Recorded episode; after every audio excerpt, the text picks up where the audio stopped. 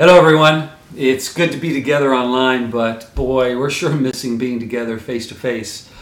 Times like these really show us how much we, we really do enjoy each other. But in the meantime, God has provided us with this avenue to week one of our study in the book of Proverbs. Uh, I'm personally really excited about the potential that we have before us in this new series. Over the next few months, we'll be walking through the first nine chapters of this book of wisdom. But first, as we get started, I, I, thought we should try to get a little bit more familiar with this whole idea of what is a proverb. You know, the concept of, of a proverb is not a Hebrew invention. The use of proverbs was very common in many ancient civilizations. See, they realized that you could consolidate acquired wisdom and, and save it into memorable phrases for easier recall when they were needed. Proverbs are so effective that, that they are still very, very common today. So let's, let's play a little game uh, to see how familiar you might be with some of the more modern prov- proverbs that we have today. I'll begin one and you finish it, and you can keep score at home. Cleanliness is next to godliness. Next one. The early bird catches the worm. How are you doing? Those are, those two are pretty easy. Here's one. Early to bed, early to rise makes makes a man healthy, wealthy, and wise. Try this one on. When you laugh, the world laughs with you. When you weep, you weep alone. It's kind of sad, but what that one does, especially, is shows us the deeper thinking that is required to process this kind of wisdom.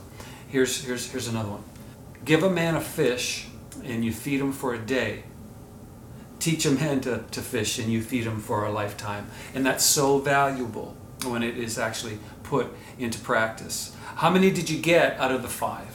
Well, here's a bonus proverb. If everything is coming your way, then you're in the wrong lane. It's kind of funny, but it's still very deep if you think about it. And if, and if you apply that wrong lane analogy to the book of Proverbs, you'll see that these sayings point out uh, what kind of lane in life you and I are supposed to be in, or as Jesus called them, there's a wide lane and there's a narrower lane. Proverb in Hebrew means to be like. Even Jesus in Matthew chapter 13, verse 1, used that proverbial idea when he said, The kingdom of heaven is like. So we're going to think about Proverbs generally as sayings.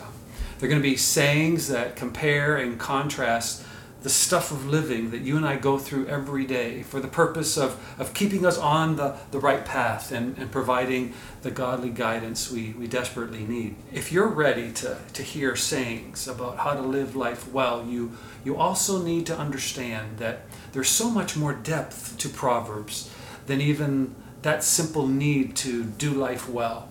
First of all, Proverbs is God's Word yes, these are sayings, uh, these are general principles about how to live a, a wise life in God's world. Uh, these sayings are from God through inspired writers. Uh, these condensed life scripts contain the very wisdom of our holy God.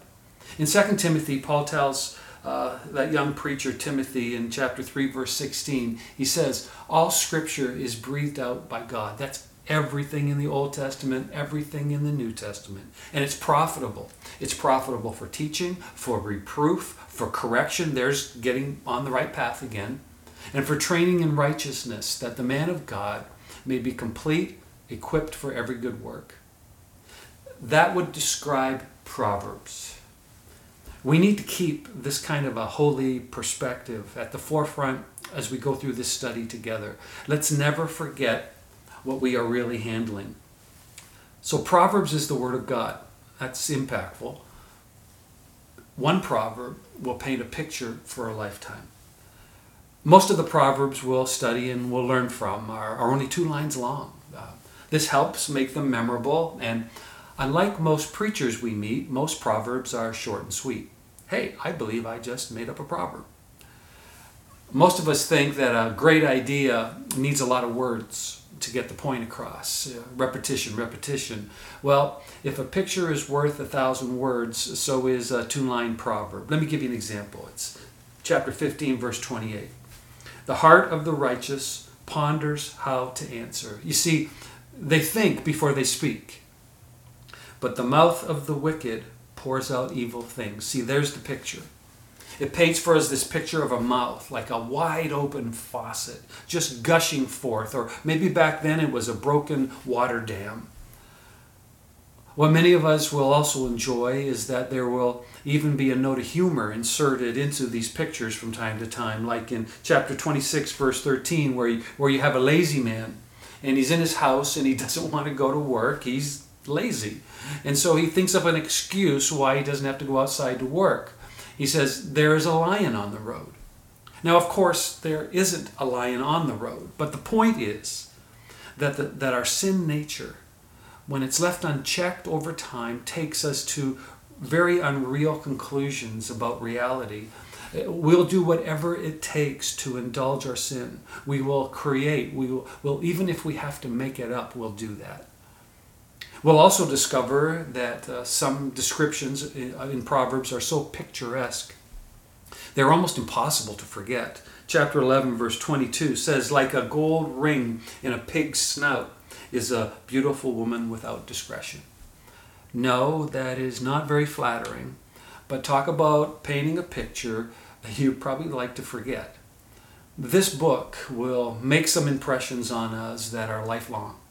And I pray that God will impress our lives for His good.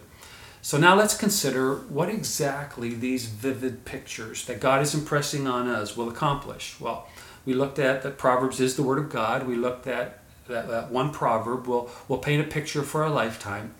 But listen to this Proverbs will force you and I to look at life realistically. You ever tried to avoid reality when it's difficult? When life is even unfair? Maybe you, you tried to run and, and, and hide. Maybe you, you just don't take seriously what is happening. You try, to blow it off. Or, or, or you found your own way to escape. In Proverbs, ignorance is not bliss. Uh, remaining naive is more of a vice than it is a virtue. Jesus even gave his disciples proverbs to live by, and, and one of those was be wise as serpents and harmless as doves. It's Matthew 10 16. You see, unlike Satan, who in Genesis chapter 3, verse 5, invited Eve to try to attain this higher understanding, this higher wisdom and knowledge uh, about good and evil. He, he tried to get her to create her own reality by disobeying God's reality and experiencing sin. Proverbs, on the other hand, instructs us about evil. It instructs us so that we might not fall into that kind of temptation. It's powerfully presented in Proverbs chapter 7 verse 6. Say to wisdom, you are my sister, and call insight your intimate friend, to keep you from the forbidden woman and the adulteress with her smooth words. God does not want his children to look at the world through rose colored glasses. God does not want us to be blind to the reality of a fallen, broken world. We're supposed to see people uh, as they are, and that means ourselves too. We're to see sin as it is and how it will shatter your life if you let it in. Proverbs describes life as it is, not necessarily as it should be. How we think that it should be, uh, how we wish that we lived in a perfect world. We do know that one day there will be a perfect world. But that day is yet to come in our future, in our future redemption when Jesus returns and he sets up the kingdom that he described in Matthew. And then we'll know what it's really like, but not yet. So here's just a brief preview a preview of Proverbs and its many, many wake up calls. While it is wrong to attempt to pervert justice, we all know that, with a bribe. We live in a world where it is often a bribe that gets things accomplished. Understand that. Uh, it's not right, don't do it, but understand that that's the way the world works. Proverbs will set us straight uh, and tell us that while riches cannot provide anyone with real security, many people we encounter and will be tempted also are going to think so. And money might appear to gain friends, but only for as long as it lasts, and then they'll disappear. You and I can live wisely and righteously only as we view life with God's glasses. And God has left us these, these cleverly written sayings to, to snap us all back to uh, His reality with each vivid picture, uh, with each hint of humor, with every bit of insight He purposefully shares with us. But there are two things about ourselves that we need to be honest with before, before all this study can take place. Two questions that I'd like to present to us that I think are, are more important than just attaining this valuable knowledge, as valuable as it is. Number one, are we teachable? Proverbs will, will expose any opinionated and stubborn tendencies that you or I might be entertaining. There'll be plenty of Proverbs targeted right at us if that's the case. So get ready for some possible shell shock and maybe even some slapping upside the head. Like in chapter 2, verse 1 uh, My son, if you receive my words and treasure up my commandments uh, with you, making your ear attentive to wisdom and inclining your heart to understanding, then you will understand the fear of the Lord, and then you will find the knowledge of God. You see, if and then are the key words in that proverb that speak to you and I about teachability. Will we receive? Will we treasure? Yes, these sayings will make an impression, for sure. I like how one commentator on Proverbs described Proverbs' relationship to the other forms of literature that you and I find in God's Word. He described it as the difference between uh, a radio and a television. Television, it supplies us with both verbal and visual data, but it does all the work. We just we can actually become passive couch potatoes in the process of watching TV. Of course, none of us can identify with that over this stay-at-home order. In contrast, he likens reading Proverbs to listening to an old-time radio broadcast like a, like a mystery or suspense story. We're not given all the data in those stories. We, we can't even see a visual of the story, but what is spoken heightens our interest, and, and our imagination can then run wild. We can be more intellectually active as we read, as we listen. We might even be more intent on understanding what is actually being said. And all of that is so wonderful, and that's what Proverbs affords us. But are we teachable? If we are, then this wisdom information will move from our head to our heart. And that's the first question. The second question is how's your character? Are you open? Are you open to God's Word making adjustments to your character through the transforming power of the Holy Spirit of God? Uh, we finished a series on the book of James recently, right? And some of the lingering effects from that study have been the challenge to, to godly character. You know, you know the truth that our faith, if, if it's the real deal, must show itself in godly works works that we learned God has prepared for us to do even before we were, we were born. See, that's our character. A godly person is, is not merely someone who professes to believe certain things, while that is so important and that is so true. A godly person is someone who practices those things that they believe every day. And the Bible teaches us that we are measured more by our godly character than by all the other disciplines in life. Uh, 1 Timothy chapter 4 verse 8 Paul says for while bodily training is of some value godliness is of value in every way as it holds promise for the present life and also for the life to come. No, no book in the Bible is more devoted to the development of our godly character than Proverbs. And there's probably no greater need in our Christian communities today than for the kind of character that God is describing in Proverbs. Alexander Solzhenitsyn, he delivered a commencement address to the graduating class of Harvard University in June of 1978. And this man, an, an exile from Russia, he didn't dwell on the evils of communism that he knew so well, but he drew attention to the failures of the West failures which may sig- signal the, the, the demise of the greatest democracy history has ever known. The substance of his message could be summarized by a, by a statement something like this America is slowly destroying itself by its neglect of godly wisdom and Christian character. You see, Proverbs promises you and I godly character through godly w- wisdom. And Proverbs promises that to anyone who will diligently seek it. And we're going to discover this next week as we come back together and we go through Proverbs chapter 1, verses 1 to 7. Every one of us needs to become and continue to be a student of character. Why? Well, here are just two of the reasons why you and I need to submit our character to God as we go through this study together. The first reason to submit is because our highest goal is always to glorify God. That is why we were created in the first place. And we learn in the New Testament that we do this by becoming like Jesus Christ. In Romans, Paul says in Romans chapter 8, verse 29, For those whom he foreknew, he also predestined to be conformed to the image of his Son, in order that he, that Jesus, might be the firstborn among many brothers.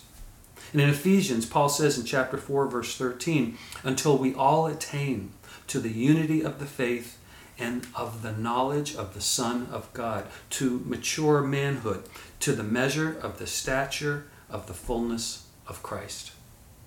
So are we there yet? Everybody says no. And while there are many dimensions to Christ likeness, the, the most essential is that we be like him in character. So, this study of character in Proverbs is going to convict each of us regarding our own personal and practical holiness. And by God's grace, we'll be transformed as we receive this instruction. And then God will be glorified through that transformation, and our community will, will see God's glory through our character and our good works. And our prayer is that many would turn to faith in God through Jesus Christ because we have studied and then applied the wisdom that we find in Proverbs. And there's a second reason, and the first one's good enough, but here's a second reason to submit our character to God. It's more practical. We need to grow our character because we, you and I, we need to be able to, to discern the character of other people. Proverbs is really, really big on this fact, and, that'll come out as we go through it together. This is, this is especially important when you find yourself uh, attempting to help, to lead, even be a listening ear to someone who desperately wants to change. They're, they're fed up with the, the way their life is, is going, and, and, they, and they want to change. And, and, and the way their life is, is happening right now isn't just making it for them. It may be even one of your own children who's looking to you as a, as a guide, as a, as a place of hope, a, a, a, a container of wisdom. In Proverbs 26 5, we read, Answer a fool as his folly deserves, lest he be wise in his own eyes. You see, if we're, we're to help other people, we have to be able to discern their character because a wise person will be counseled by you and I differently than a foolish person. Parents with your children. Parents, we, we need to be able to recognize the character traits of our children. If we're to train up our children, as it says in chapter 22, verse 6, according to their way, we need this discernment. Because a child who, who is disobeyed because they did not listen carefully to instructions, does that ever happen? Should be disciplined differently than a child who understood the directions perfectly but willfully did whatever they wanted. You see, that kind of discernment takes godly wisdom.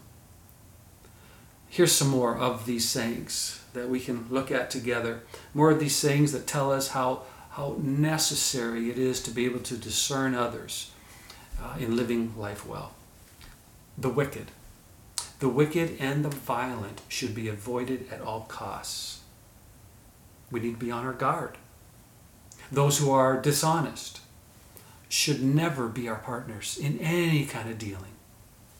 Tale tellers are not good friends, but true friends are faithful. Yet, true friends uh, won't fail to rebuke you when it is necessary. And, and, and what about even the choosing of a life's partner? There's no more important qualification for marriage than the evidence of godly character. A nagging wife is no good. The same would go for a stubborn husband. If we are not to associate with a person who can't control their temper, certainly we should not marry them either. But people do, with dire consequences. This is such valuable guidance to take in, such valuable wisdom to, to apply to ourselves, to be great partners in life. And, and, the, and it's just as useful to hand out to others um, if they'll listen and if they're teachable. This study, this study will be enjoy, enjoyable. It'll, it'll be even fun at times. I, I hope you you hope you really have fun with it. But it's going to be eye opening. Uh, it's going to be beneficial for all ages, young and old. It's going to be convicting. Don't forget that. And we will grow. We will develop a, a better community. Uh, we will evidence better worship of God and, more importantly, a better love for our God, who left us these wise words for His glory and for our good. Are you ready to dive deeper into Proverbs and attain godly wisdom for living the life God desires for you? I hope you're getting thirsty. I do have one more question to leave with you today. Why do you really want to study these things? Can you peel back the layers to your real motivation? You don't even have to answer that right away today. It's a question that will linger throughout the rest of the study. These proverbs will actually answer that for you at some point, even if you're not quite there yet right now. Um, it'll become more clear as we spend more time together in God's book of wisdom. By the way, I'd like to invite you to our Wednesday devotional that you can watch on Facebook or on our church webpage. And each week we go through a very brief study of just one of these proverbs to help keep us honest and to help keep us on track. See you next week, and God bless.